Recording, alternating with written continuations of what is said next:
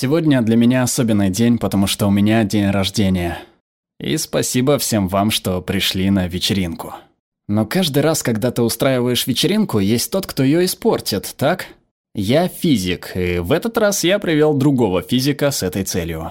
Его зовут Альберт Эйнштейн, тоже Альберт. И это именно он однажды сказал, что человек, который не сделал свой самый значимый вклад в науку до 30 лет, никогда уже этого не сделает. Что ж, вам не нужно проверять в Википедии, что мне уже за 30. И самое главное, о чем это говорит мне и всем нам, то, что в сфере науки я бесполезен. Но, к счастью, удачные периоды случались в моей карьере. В возрасте 28 или около того я стал интересоваться сетями, и несколько лет спустя мы опубликовали несколько ключевых статей об открытии безмасштабных сетей. Что послужило началом новой дисциплины, которую мы сегодня называем «наука о сетях». Если вам это интересно, то сейчас можно получить степень доктора науки о сетях в Будапеште, в Бостоне. Вы можете изучать эту науку по всему миру. Несколько лет спустя, когда я переехал в Гарвард, будучи сначала в творческом отпуске, я заинтересовался еще одним типом сетей. На этот раз взаимосвязями в нас самих. Как гены, белки и метаболиты связаны друг с другом и как они связаны с болезнями. И этот интерес привел к еще большему исследованию в медицине. В том числе и на кафедре сетевой медицины Гарвардского университета, где более 300 исследователей изучают эту сферу для лечения пациентов – и разработки новых лекарств. Несколько лет назад я думал, что воспользуюсь идеей сетей и опытом, который мы получили, для применения в другой сфере с целью определения успеха. Почему мы так решили? Что ж, мы полагали, что в определенной степени наш успех определяется взаимосвязями, частью которых мы являемся. То есть взаимосвязи могут как толкать нас вперед, так и тянуть назад. И мне было интересно, сможем ли мы использовать знания, данные и опыт, приобретенные при развитии сетей, чтобы оценить, как происходят эти вещи. Вот что получилось в итоге. То, что вы видите здесь, это сеть галерей в музеях, связанных друг с другом. И из этой карты, которую мы составили в прошлом году, мы можем достаточно точно предопределить успех художника, если вы покажете мне первые пять выставок в его или ее карьере. В процессе исследования успеха мы поняли, что успех – это не только о взаимосвязях. Существует множество других составляющих. Одна из таких составляющих, необходимых для успеха – это ваши результаты. Итак, давайте определим, в чем разница между результатами и успехом. Результаты – это то, что вы делаете, как быстро вы бежите, какие картины вы пишете, какие статьи вы публикуете.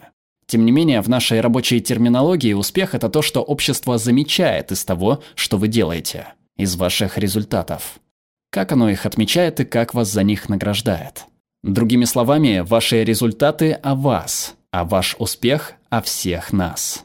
И это было для нас очень важным открытием, потому что именно когда мы определили, что успех – это коллективная мера, которую нам дает общество, успех стал измеряемым, потому что если он находится в сфере общества, об этом есть множество данных. Итак, мы ходим в школу, мы тренируемся, мы практикуемся, потому что верим, что результаты приводят к успеху. Но в начале наших исследований мы поняли, что результаты и успех – это очень-очень разные существа с математической точки зрения этого исследования. Давайте я наглядно это покажу. Итак, вы видите здесь самого быстрого человека на Земле, Усейна Болта.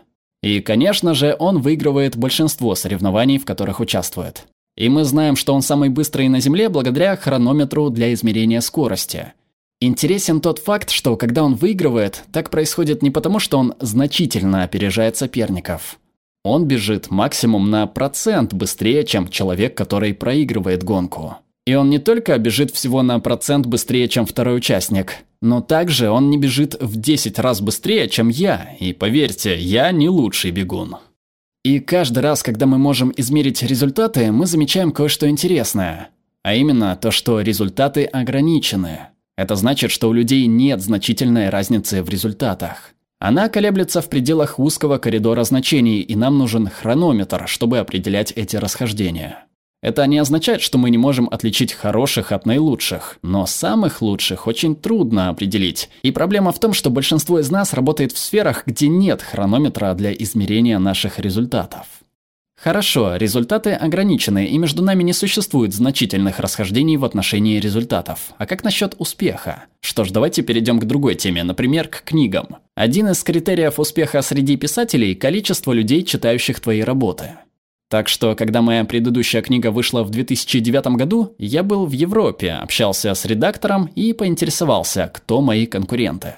Среди них были великолепные писатели. На той неделе Дэн Браун выпустил «Утраченный символ», а также вышла в свет последняя песня Николаса Спаркса. Если вы просто взглянете на список, вы поймете, что, глядя на результат, вряд ли найдутся расхождения между этими книгами и моей. Правильно? Поэтому, возможно, если бы команда Николаса Спаркса работала усерднее, он с легкостью стал бы номером один, потому что оказаться лидером было практически случайностью. Итак, давайте взглянем на цифры. Я человек чисел, так ведь? Давайте посмотрим на продажи Николаса Спаркса. И оказывается, за первую неделю Николас Спаркс продал более 100 тысяч экземпляров. И это поразительное количество. Вообще-то, можно попасть в лидеры списка бестселлеров New York Times, продавая 10 тысяч экземпляров в неделю. То есть он в 10 раз превысил норму, необходимую, чтобы стать номером один. Но он не стал номером один. Почему? Потому что был еще Дэн Браун, который продал 1 миллион 200 тысяч экземпляров за неделю. И мне эта цифра нравится потому, что она доказывает, успех безграничен. И самый лучший не просто получает слегка больше, чем второй лучший. Он получает несоизмеримо больше, потому что успех – это коллективная мера. Мы определяем его за них, а не они зарабатывают его своими результатами. Итак, одна вещь, которую мы поняли, это то, что результаты ограничены, а успех, будучи коллективным, не ограничен. И это заставляет задуматься, как мы получаем эти огромные расхождения в успехе, если у нас минимальные различия в результатах? Недавно я выпустил книгу, посвященную именно этому вопросу. И мне не дали достаточно времени, чтобы изложить все, поэтому я вернусь к такому вопросу. Хорошо, к вам пришел успех. Когда это случилось? Давайте вернемся к спойлеру нашей вечеринки и спросим себя. Почему Эйнштейн сделал это смешное заявление о том, что только до 30 лет вы можете быть креативными? А все потому, что, оглядываясь вокруг, он видел этих удивительных физиков, которые создали квантовую механику и современную физику, когда им было 20-30 лет или немного за 30. И не только он. И это не просто ошибка наблюдения, потому что на самом деле существует масса гениальных исследований, в которых задокументирован факт того, что если посмотреть на всеми любимых исторических личностей и обратить внимание на возраст, в котором они сделали свой самый большой вклад, будь то в музыку или в науку или в инженерию. Большинство из них сделали это в возрасте после 20, 30 или максимум около 40. Но есть одна проблема в этом гениальном исследовании. Во-первых, оно создает впечатление, что креативность равняется молодости, а это прискорбно осознавать, так? А также в нем есть ошибка наблюдения, потому что оно затрагивает только гениев, но не берет во внимание рядовых ученых не учитывает всех нас и не интересуется, правда ли, что с годами креативность исчезает. Это именно то, что мы пытались сделать, и это важно для получения источников информации. Итак, давайте взглянем на обыкновенного ученого, как я, и посмотрим на мою карьеру. Здесь вы видите материалы, которые я опубликовал, начиная с моей первой статьи в 1989 году, я тогда жил в Румынии, и до сегодняшнего дня. А по вертикали вы можете видеть влияние моей работы, а именно сколько цитат, сколько других материалов, цитирующих мою работу, было написано. И если вы посмотрите на это, вы увидите, что в моей карьере выделяются три разных периода. Это первые 10 лет, когда я активно работал, но немногого достиг. Кажется, никому нет дела до моих исследований так, влияния практически нет. В то время я занимался материаловедением, а потом я открыл для себя сети и начал писать о науке о сетях. И это привело к публикации влиятельных работ одна за другой. Это было действительно хорошо, вот этот период в моей карьере. Но вопрос в том, что же происходит сейчас.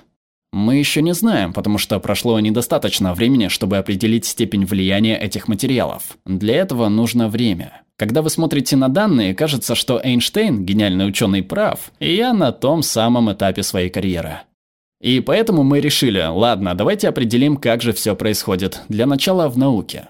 И чтобы исключить ошибку выборки при рассмотрении только гениев, мы решили проследить за карьерами каждого ученого, начиная с 1900 года до сегодняшнего дня, и исследовать максимальные достижения каждого из них. Несмотря на то, получили они Нобелевскую премию или нет, и даже если никто не знает, ничем они занимались, не об их лучших результатах. И вот что показывает этот слайд. Каждая линия – это карьера, а голубая точка на вершине карьеры говорит о том, что это лучшие результаты. И вопрос в том, когда они сделали самые большие открытия. Чтобы это определить, мы смотрим на то, какова вероятность, что вы сделаете свое лучшее открытие в первый, второй, третий или десятый год вашей карьеры. Мы не учитываем возраст, мы смотрим на академический возраст. Ваш академический возраст начинается с публикации вашей первой статьи. Знаю, кое-кто из вас все еще малыши. Итак, давайте взглянем на вероятность издания вашей самой влиятельной работы. И то, что мы видим, подтверждает, гениальное исследование верное. Большинство ученых склонны издавать самые влиятельные материалы в первые 10-15 лет своей карьеры, а дальше идет на спад. И спад настолько стремительный, что в мои 30 лет в профессии шанс того, что я выпущу исследование, которое будет иметь большее влияние, чем все, что я делал раньше, равен менее 1%. Я вот на этом этапе своей карьеры, согласно этим данным. Но тут кроется проблема. Мы недостаточно качественно осуществляем проверку. Проверка должна быть такой. Как выглядит ученый, который делает случайный вклад в науку? Или какова продуктивность ученого? Когда они пишут свои статьи? Что ж, мы измерили продуктивность, и вот что удивительно. Продуктивность, то есть вероятность написания работы в первый, десятый или двадцатый год вашей карьеры, не отличается от вероятности стать влиятельным в тот же период вашей карьеры. Одним словом, после череды статистических тестов есть только одно объяснение этому – на самом деле, то, как мы ученые работаем, любая статья, которую мы публикуем, любой проект, в котором мы участвуем, имеет абсолютно одинаковые шансы стать нашим наилучшим результатом. А значит, открытие как лотерейный билет. И чем больше лотерейных билетов мы покупаем, тем выше наши шансы. И так случилось, что большинство ученых покупают большинство лотерейных билетов в первые 10-15 лет своей карьеры, а дальше их продуктивность снижается – больше они не покупают лотерейных билетов. И кажется, что они больше не креативны. На самом же деле, они прекращают пробовать.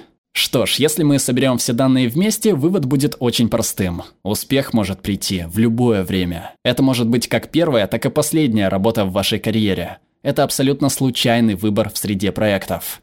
Меняется только продуктивность. Давайте я проиллюстрирую. Это Фрэнк Вильчек, который получил Нобелевскую премию по физике за самую первую работу в своей карьере, которую он написал, будучи аспирантом. Еще более интересный пример – Джон Фен, которого в возрасте 70 лет принудительно отправили на пенсию в Ельском университете. Они закрыли его лабораторию, и тогда же он перебрался в университет Содружества в Виргинии. Открыл там другую лабораторию, и именно там, в возрасте 72 лет, опубликовал статью, за которую 15 лет спустя ему была присуждена Нобелевская премия по химии. Вы думаете, да ладно, наука это специфическая область, как насчет других сфер, где нам нужно быть креативными? Что ж, давайте рассмотрим еще один типичный пример – предпринимательство. Кремниевая долина – земля молодых, правда ведь? И действительно, если вы посмотрите, вы увидите, что самые большие награды, награды TechCrunch и другие, получают люди, средний возраст которых около 30 лет. Кому дают деньги венчурные фонды, крупнейшие венчурные фирмы, им всем немного за 30. Вот то, что мы знаем. В Кремниевой долине присутствует этот дух, что молодость равна успеху.